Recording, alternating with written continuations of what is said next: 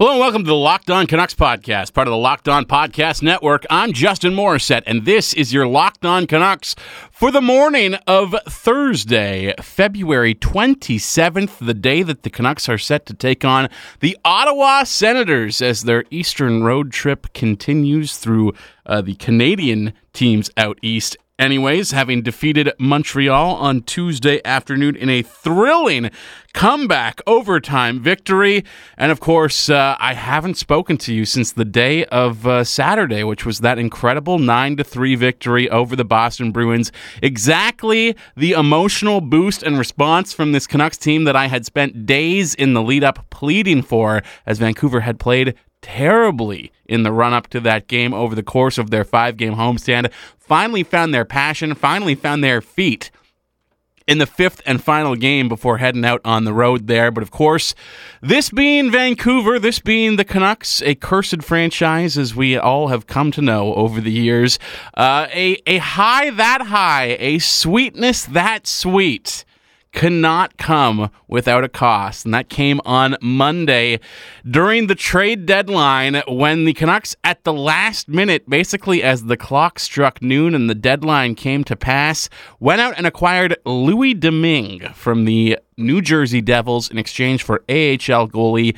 Zane McIntyre. Now, this is not even Utica's starter. That, of course, is a job that has fallen to Mikey DiPietro in recent weeks. DiPietro has been spectacular for the Comets of late. Uh, so it seemed like an odd move, obviously, uh, to go out and acquire a $1.1 million backup NHL goalie uh, for your AHL backup. Uh, the reason for that, of course, as Patrick Johnston soon let us know, very quickly was on the story. PJ had the deets before anybody else was the only one to know that unfortunately Jacob Markstrom has come down with a torn meniscus and will be reevaluated now in two weeks' time. Uh, the general estimate is that he's going to be on the shelf for three to four weeks. Uh, talking to people who are uh, doctors and nurses in this field, it sounds as if uh, well, there's a couple ways they can go depending on the severity of the injury. They could try to uh, repair the meniscus, which would take some time, or they could just remove it outright and he could be back playing uh, within a uh, a much smaller time frame. He did have a procedure on Wednesday afternoon. Uh, the Canucks did announce that it was successful and that he will be reevaluated once swelling subsides. So we will wait and see on that front. But man, does that just feel like a swift kick in the nuts after uh, it seemed like things were coming together for this team finally. Um, I'm sure nobody feels that pain worse than Jim Benning. Uh, of course, Uncut Jim was uh, back at it again. No, he was not able to make any more uh, lofty bets. He decided to stay put and bet on the team that he had put together. And that's the right thing to do, honestly. Uh, I, of course, railed against the idea of trading away an Adam Gaudette or trading away a Troy Stecher uh, even for players on long term deals. You know, sure, you can, if you make those deals to get better, to get actually appreciably better, uh, but, but you're also needed to manage the cap. And as much as people are freaking out about what Troy Stecher might cost after his arbitration hearing, he's not going to cost as much as even just keeping Chris Tanev. You know, he doesn't have that kind of pedigree. He doesn't put up the kind of counting stats required to be scared about what you might pay this guy. And he also does not have a lofty salary set in place that you need to qualify like Ben Hutton did. I just do not see this as a repeat Ben Hutton situation. And I do not see there being an arbitration case that's going to be so incredibly costly that they need to walk away from this guy unless that's what they already want to do. Now, obviously, they didn't do that and that's excellent. And uh, you know, I, I, do really feel for a guy like Stecher. I, I really uh, rallied around some of his quotes that he put out uh, in the lead up to deadline day, uh, talking about being a Vancouverite and how much playing for this team and putting on that sweater on a nightly basis means to him. What an honor it is, and how much he tries to go out there and make the fan base proud each and every time. I also really enjoyed uh, the post game quote after the Boston game from Travis Green. Green asked about whether You know, Troy Stecher had a bounce back game. He opened up the scoring that night in Boston. Did he only do that to try and set the rumors aside or go out and prove himself to this team, go out and prove himself to this management group that he is a part of the solution here, that he should not be traded away, that this team needs to keep him, and they have to after he goes out and performs the way he did like that? Travis Green uh, putting those rumors squarely to bed, saying this is not a guy who needs to prove anything to anyone. This is not a guy who goes out and makes a statement like that to his team or his management. Uh, he goes out and he plays hard every single night. He plays for his teammates and he loves to win. And the way that Travis called him this guy, he said, This guy plays hard every night. I, I tweeted about this the other day and I don't know. I can't explain it. I can't uh, get across exactly what it was about hearing Travis Green call uh, Troy Stecher this guy with such affection But part of me in my heart knew listening to that coach's answer that you know, I think a lot of people have believed that maybe there's just not a fit between this player and this coach. This coach does not believe in this guy. There's a reason why he sends him back down the depth chart to start every season. The reason I think is because management goes out and makes acquisitions trying to force him down that depth chart. There's a reason why he worms his way back up it every single season, and it's because this coach, for all his tough love, for all the times that he does slide him down the depth chart to start the year, really does appreciate this player, really does believe in this player, and I hope that's a sign of things to come. Because look, I know that Troy Stecher is not a make or break piece on the Canucks being a Stanley Cup contender at the end of the day. Could they do this without him? Is he, uh, you know, a, a significant part of the bigger picture as they try to assemble a winner here in this city? No, he is not. I'm very familiar with that. But he's not hurting you. He is helping you. And he might be helping you in ways that are severely underappreciated by certain portions of this market and perhaps even certain portions of the front office group here in Vancouver. So uh, I'm happy to see him stay. I was happy to see Travis Green really go out of his way to give Troy some love after that Boston game. Hard not to give everybody some love, though, after that Boston game, really. Um, and uh, I- am glad that that's all that they did. You know, I-, I talked last week about how even using Olli Juolevi as a trade chip made me nervous because – Olli Juolevi should still be an important piece of this team's future. Maybe not as important as they thought he would be when they drafted him at fifth overall. Lord knows he's never going to live up to that. But I mean, this is something I've talked about over the course of this season, both with JD Burke and with Corey Hergott. The fact that, like, it is still important for this team to get at least a bottom pairing defender out of Olli Juolevi because I got kind of caught off on a on a runaway train uh, series of of uh, segues and, and tangents the other day as I was talking about this, but like this team does not have defensive assets to give up. I mean, there's people who are saying that they don't even have forward assets to give up. That trading Tyler Madden for Tyler Toffoli in a swap of Tyler's was not the right thing to do. That this team does not have anywhere close to the necessary pieces uh, in the prospect pool to be able to start giving prospects away like they're not going to turn out. And even if they do, they're not important to the overall depth of the team that you're putting together. I will say, though, there are not a lot of spots up front on this team for a young guy to make it. They have boxed themselves in with all of the veterans that they keep signing year over year over year. And there's not a lot of room for a guy like a Tyler Madden to crack this roster. Not next year, not the year after that. If, th- if that's what he's going to do, if that's the timeline that he's on. They do have room for young guys to make the team on D, or they should very soon. Alex Edler only has one year left after this. Uh, Chris Tanev might be gone at the end of this year.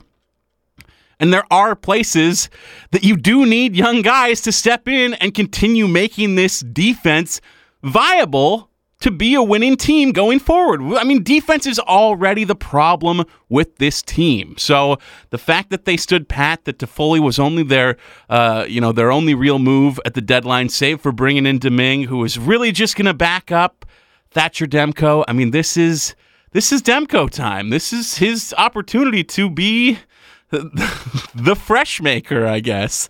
Demkos, the fresh maker. Uh, to, to prove that he can be the guy going forward, that he is still a part of this. Because uh, this, I mean, look, this was supposed to be a year where things were split probably a little bit more evenly than they have been. Maybe it's worked out in the end that, You know, Demko has played roughly about what he was going to just based on how many games he had to play in Markstrom's absence in the early going. But you're going to find out a lot about what Thatcher Demko is here over the next month. And we had a good start to that on Tuesday in Montreal. Before I talk more about Demko, though, do want to spend some time talking about the way Tyler Toffoli has integrated himself into this group. And look, I was pretty glowing in my assessment of Tyler Toffoli. I think after the opening game last Thursday against Minnesota, uh, you know, they the Canucks didn't win that game in the end, but Toffoli fit in well on that top line. Not the hardest line to fit into in the world necessarily. And uh, two guys who are, are playing very, very well right now. JT Miller in particular is just on a tear for Vancouver at a time when, you know, if he weren't here right now, there would be a, a lot of uh, magnifying glasses on the performances of guys like Elias Pettersson and Bo Horvat that are not there at all because JT Miller is producing at an insane clip to cover up the way that Vancouver's younger star forwards have maybe dipped a little bit of late. They're certainly picking it up again. Don't get me wrong about that. Uh, Bo Horvat, in particular, is coming alive over the last week or so, and that is fantastic to see at a time when his team desperately needs him to do that. But I, I, I tried to be a little bit. Uh, I don't know, reluctant to be as effusive in my praise of Toffoli as I could have been perhaps after that first game because I always think about the fact that guys in their first game, whether that's you just been picked up uh, at the trade deadline, if it's a trade acquisition, or someone who's been, you know, even called up from the minors to play for one game, you always have that adrenaline going. You always uh, kind of put up a great performance on the first night. It's a question of what you do down the stretch consistently after that first game. You know, think back to uh, trade deadlines of the past over the years, go all the way back to 2004, if uh, there are fans out there who have uh, those memories ingrained in their minds the same way I do. The Canucks go out and acquire uh, Martin Rucinsky and Geoff Sanderson at the deadline that year to replace the suspended Todd Bertuzzi. And those two guys had very hot starts to their Canuck careers. Uh, scored in their first games, both of them, I think. Sanderson had two goals in his first two games. What did they do after that? Not a whole heck of a lot. So you got to wait and see a little bit. You got to see what guys do as time goes on. Uh, trade deadline acquisitions uh, settling into their new roles on a new team. It's been three games. That's still not the biggest sample size, but I think it's big enough to say that this Toffoli trade is working out and could work out enormously well for Vancouver uh, if they do continue to win here and actually do make it into the playoffs. And that's not the hardest thing to do. Look, I know that the circumstances seem bad right now. You are without Brock Boeser, you are without Jacob Markstrom. But the Canucks have put themselves into such a strong position with the way that they played uh, from December into January that, like, they can play 500 hockey here, basically, and still make it. They're in second place in the Pacific as I record this at this very moment, but they are first in winning percentage, I'm pretty sure. They have games in hand, significant games in hand on the Vegas Golden Knights with the ability to catch up uh, and retake first place in the division. That shouldn't be too difficult, especially when you're playing an Ottawa team that should be in free fall at the moment, sold off a ton of their top tier assets at the deadline and some of their mid and lower tier assets as well. They, they stripped anything that, that wasn't bolted to to the floor basically at the deadline. Ottawa should be a winnable game, and the way the Toronto Maple Leafs are playing as of late should be a winnable game in Toronto over the Leafs as well. So they they still need to go out there and win the games and things do seem a little bit dire on that front without Jacob Markstrom to paper over all of this team's problems but this is still a team that can make the postseason if they play 500 hockey, if they win 10 of their next 20, they should make their way in. And that's not the biggest ask in the world for a team with this talent, for a team that has the players. Uh, it's not like we're looking at a precipitous drop off from Markstrom to Demko. It's not like you're putting in a, a Peter Skudra or a Johan Hedberg or, you know, I don't know, uh, a, a, Dany Sabourin, just a backup goalie that you have no faith in whatsoever. we have gone from spectacular goaltending in Jacob Markstrom, what the what the Canucks were getting from Markstrom on a nightly basis, to very good to just good goaltending. It's not like Thatcher Demko is bad by any stretch of the imagination. The Canucks just don't have Superman to bail them out and cover up their defensive deficiencies. But that can be a good thing too because in much the same way that Tyler Toffoli is proving to be a just masterful fit on that top line, kind of playing a hybrid game of like a cross between Brock Boeser and Jake Virtanen. He's got that sort of playmaking element to his game that Brock does, but he also plays a more fast, direct, shot heavy style uh, that you're getting from Jake Virtanen this season as well. He's, you know, kind of taken the best of both worlds in terms of the line mates that Travis Green has liked to put with those two guys up top and played, uh, you know, right down the middle. And it's working out fantastically. You know, the Canucks have needed a top six forward for a while. Someone to knock Loui Eriksson out of that second line and give Vancouver a legitimate top six. You know, it's easy to say that they already had that, I guess, in some ways when uh, uh, Jake was playing on the first line and Brock was playing on the third. And, you know, that's a second line that's used for a lot of checking assignments, anyways. I understand that. But when Brock Boeser comes back, this team will have a formidable, legitimate, potent top six from guy number one to guy number six with some decent scoring options on the third line there as well. In addition to that, they're also going to re inject Jacob Markstrom to the equation as well and hope that he can refine his form as quick as can be ahead of the playoffs. Right now, though, Vancouver, as it only has to play 500 hockey essentially to make the playoffs, has a long runway at the moment to fix its problems systemically before they head into the most important time of the year. This is a team that has played very fast and loose with defense over the last several months, deciding that, you know, they can just score their way out of their problems, and Jacob Markstrom can basically be Grant Fuhr on the back end, being the best player in a game where he allows four goals because his teammates just hang him out to dry. That has been the recipe for Canucks success for much of this season when they have succeeded, uh, it's not always by a 9-3 margin. It, they might just squeak it out 4 to 3 like they did in Montreal, but they have to outperform their defensive gaffes. If they can tighten up in front of Thatcher Demko and play a more defensively responsible style, while a new top line with a legitimate top 6 winger in Tyler Toffoli plays with Elias Pettersson and JT Miller and that trio finds consistent chemistry, finds something that works, that has really worked over the last week here. Maybe this is as bad as it is, as much as it feels like a kick in the junk to lose these guys at this time of year when you are trying to close out uh, your playoff spot and your playoff position, could be the best thing that happens to this group.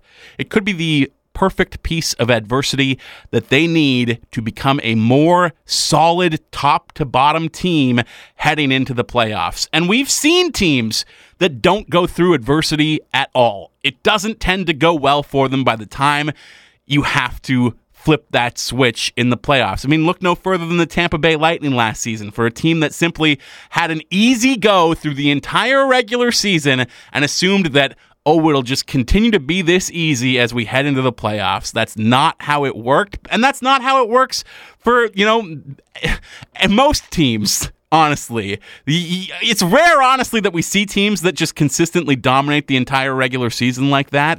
Uh, I go back to like the mid 2000s, even when I mean, the year that Tampa won the cup in 04, they were spectacular all year long that year. Even Carolina in 2006, you could sort of see uh, their cup run coming the way that they dominated their regular season schedule for much of the front half of those years. Go back even further to the Detroit teams that, you know, before the salary cap era just ran wild with spending and acquisitions and dominated the regular season there as well all of those teams that went on to actually capture the cup, that went on to the proper glory that uh, you know makes them memorable, makes them teams that stand out in my mind. They all went through lulls. Uh, in the midway point or around the two thirds marks, three quarters mark of the season, they all lost their mojo for a little bit and had to rediscover how to be a winning team again. Did they do that because injuries struck them, or did they do that because they got complacent? Ultimately, it doesn't matter. The Canucks have been forced into this situation where they are missing some real key pieces here. And as much as people want to feel down about it, I ultimately think if this is a team that wants to go for it this year, if this is a team that really believes in the group that it has this season, what they are able to do here over the next three to four weeks while they are without Brock Boeser, while they are without Jacob Markstrom, while they are, you know, technically without Josh Leivo, who still might come back this season as well, when you get these guys back, not only will you be adding some major additions to your team right before the most crucial time of the year, but the overall team game that they are being reinserted into will have had to step up to another level in their absence as well. It will make this team better to go through this adversity, whether it feels that way right now or not. And not to sound like Travis Green here, but I like Thatcher Demko. I'm happy that he is getting this opportunity. Yes, it sucks that it comes in this way, but hey, he is an important part of this team's makeup. He is an important part of this team's future, whether it's as the future starter or the future number one trade chip to add another piece to this team as they move forward with Jacob Markstrom. Whatever it happens to be, you want to maximize the value of this piece, which might be finding out that you can let Jacob Markstrom walk and you have a perfectly competent starting goaltender waiting in the wings behind him. It might be that he, uh, you know, is is more valuable to another another team out there than he is to the Canucks. That's fine. You need to find spots like this to let him have a run like this to really find that out. That's not going to happen without a Jacob Markstrom injury. So, as unfortunate as it is, it's ultimately for the best in terms of valuation and figuring out what the future of this team looks like in net as well. Uh, you know, I, I, thought that he played pretty well on Tuesday in Montreal. Uh, he wasn't great. The team wasn't great right out of the gate in front of him either but they basically played about the way you would expect. Like that game was a microcosm of the story of how this team needs to play going forward uh, to still be a successful team and still close out the season successfully in the absence of Jacob Markstrom. They were very shaky to start because they didn't believe in themselves without their star Superman guarding the pipes behind them. You know, they looked very unconfident in the first seven, eight minutes of that game on Tuesday night, and it was their leaders who dug deep to pull them back in it. It was their leaders who decided that they were not going to allow this season to go sideways this way and stepped up in a big way. Bo Horvat with a power play marker late in the first period, Alex Edler with the equalizer in the second period. Those are the kind of players, the kind of players who who have letters stitched to the front of their jerseys who need to be making an impact if this team is to be what they want to be. And, uh, you know, not only did those guys step up, but they got the kind of depth scoring necessary as well. That had dried up since the All Star game somewhat outside of the Boston game on Saturday, obviously, when pretty much everyone and their mother and their dog scored in that game. Um, but Jake Virtanen, you know, uh, uh, a gutsy goal. Just, you know, working hard all night long. He might have been the best Canuck in that game, honestly. A guy who felt inspired in the absence of these players that Vancouver is missing. And we need to see performances like that down the stretch. I talked quite a bit last week about how the way Vancouver was playing on that homestand was not acceptable for a team that has the aspirations that they do. More of their depth players need to be having long long, hard looks in the mirror and putting out the kind of heroic performances that we've seen over the last week from guys like Jake Virtanen, from guys like Troy Stecher. It's those guys, and it doesn't have to be the same one every single night, but somebody's got to step up. It cannot just be JT Miller. It cannot just be Elias Pettersson. It cannot just be Bo Horvat.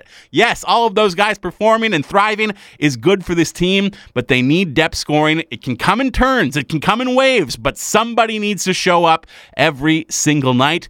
And uh, credit to Jake Virtanen for being that guy on Tuesday before Tyler Toffoli had the overtime winner to seal up the victory in Montreal. And man, I know it's early. I know it's three games. I know that uh, there's a lot of key pieces here that still need to be signed, including, as I mentioned, Troy Stecher, Jake Virtanen, Jacob Markstrom, pretty much every important name that I've talked about on the show today, save for, you know, Bo Horvat perhaps and JT Miller there are contracts that need to come down this summer, and when it's all said and done, if the cap doesn't go up as it's not really expected to, uh, there's not going to be a lot of room to make the kind of moves that Vancouver might want to make.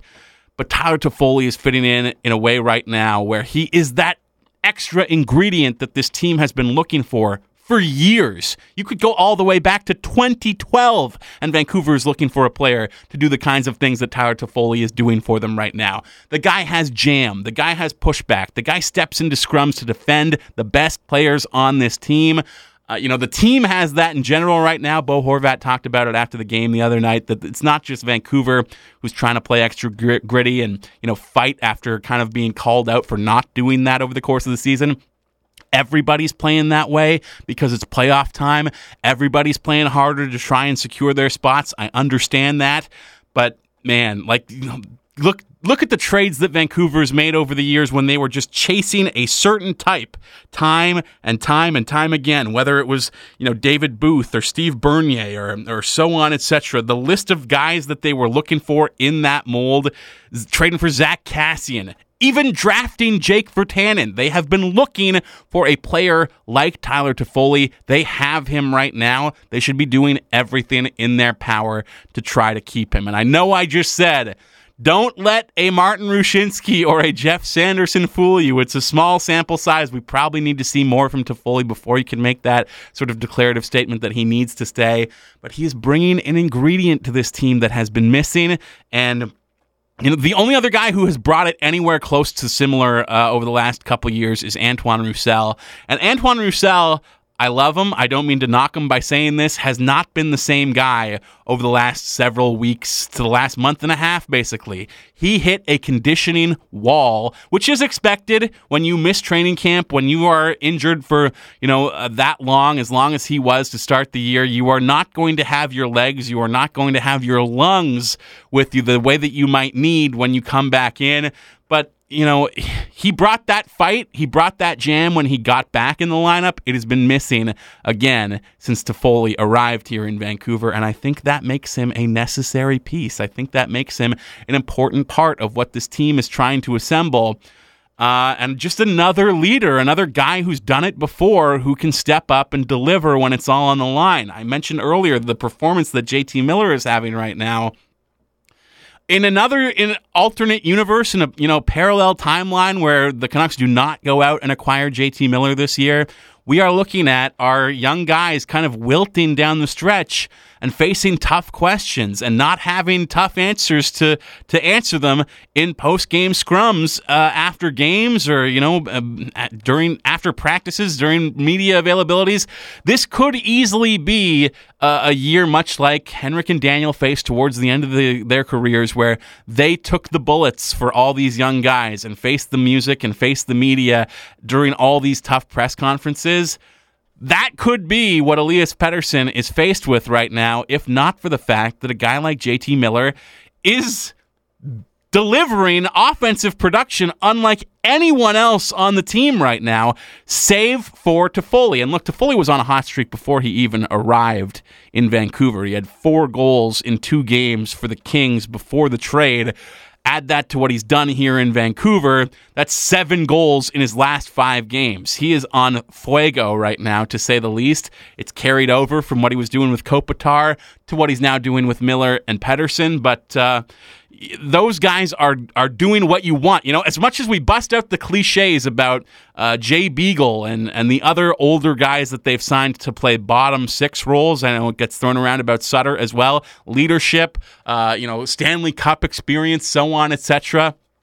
That's less important to me when it's someone in a fourth line role who's being counted on to score two goals a season like Jay Beagle. It actually is important for a top six forward, and it actually is paying dividends right now for this team on the ice, on the scoreboard, and in the standings. So I like the move. I, I don't feel doom and gloom about this team. And even the fact that his wife is thoroughly involved in the sports scene down in Los Angeles. This was an Andrew Walker talking point uh, earlier in the week that he's not going to stay because his wife works uh, in in media relations or PR for the Dodgers, and uh, he's an LA guy. He's going to go back to LA. No, he's not. No, he's not. These guys want to win. Why did Ryan Kesler leave Vancouver? He wanted to win. Is Tyler Toffoli going to win in LA? No, he wanted to leave LA for the better part of the last year, if not longer.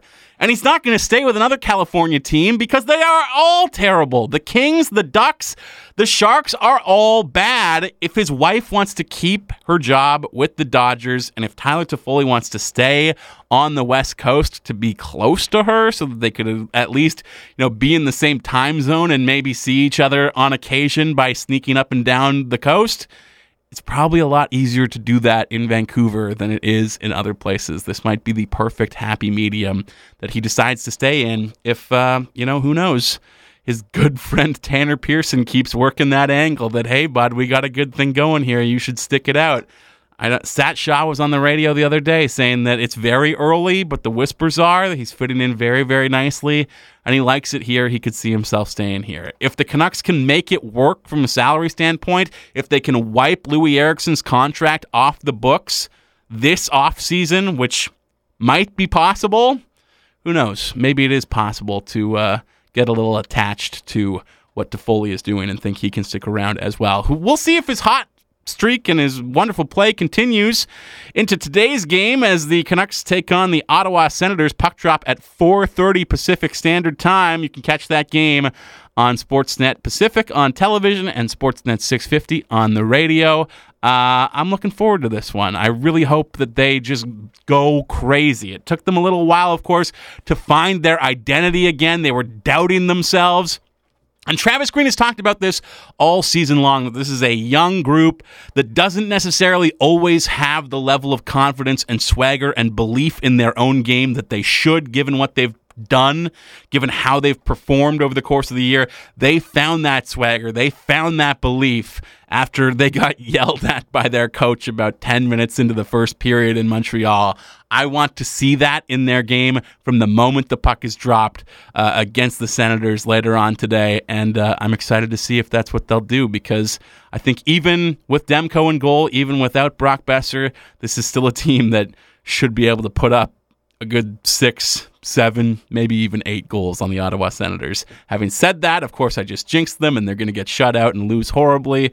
But uh, I don't know. We'll find out together and I'll talk about it with you tomorrow morning. So look forward to that. Until then, if you enjoyed today's program, you can head on over to the iTunes Store or the Apple Podcasts app, I guess it's called now. Leave me a rating and a review, and I will be back tomorrow to break down the Ottawa game. Sorry that I. I uh, had been gone since Saturday after giving you a preview of what the Canucks were set to do against the Bruins on the weekend. Uh, I've had a bit of a, a, medical issue over the last couple days, but uh, several doctor's appointments later, I'm all sorted out, so no need to worry. But uh, my apologies that you did not have daily shows to start you off on the week this week. I'll keep you company all through the weekend, however, so look forward to that. Until then, I have been and will continue to be Justin Morissette and you've been locked in on Locked On Canucks, part of the Locked On Podcast Network.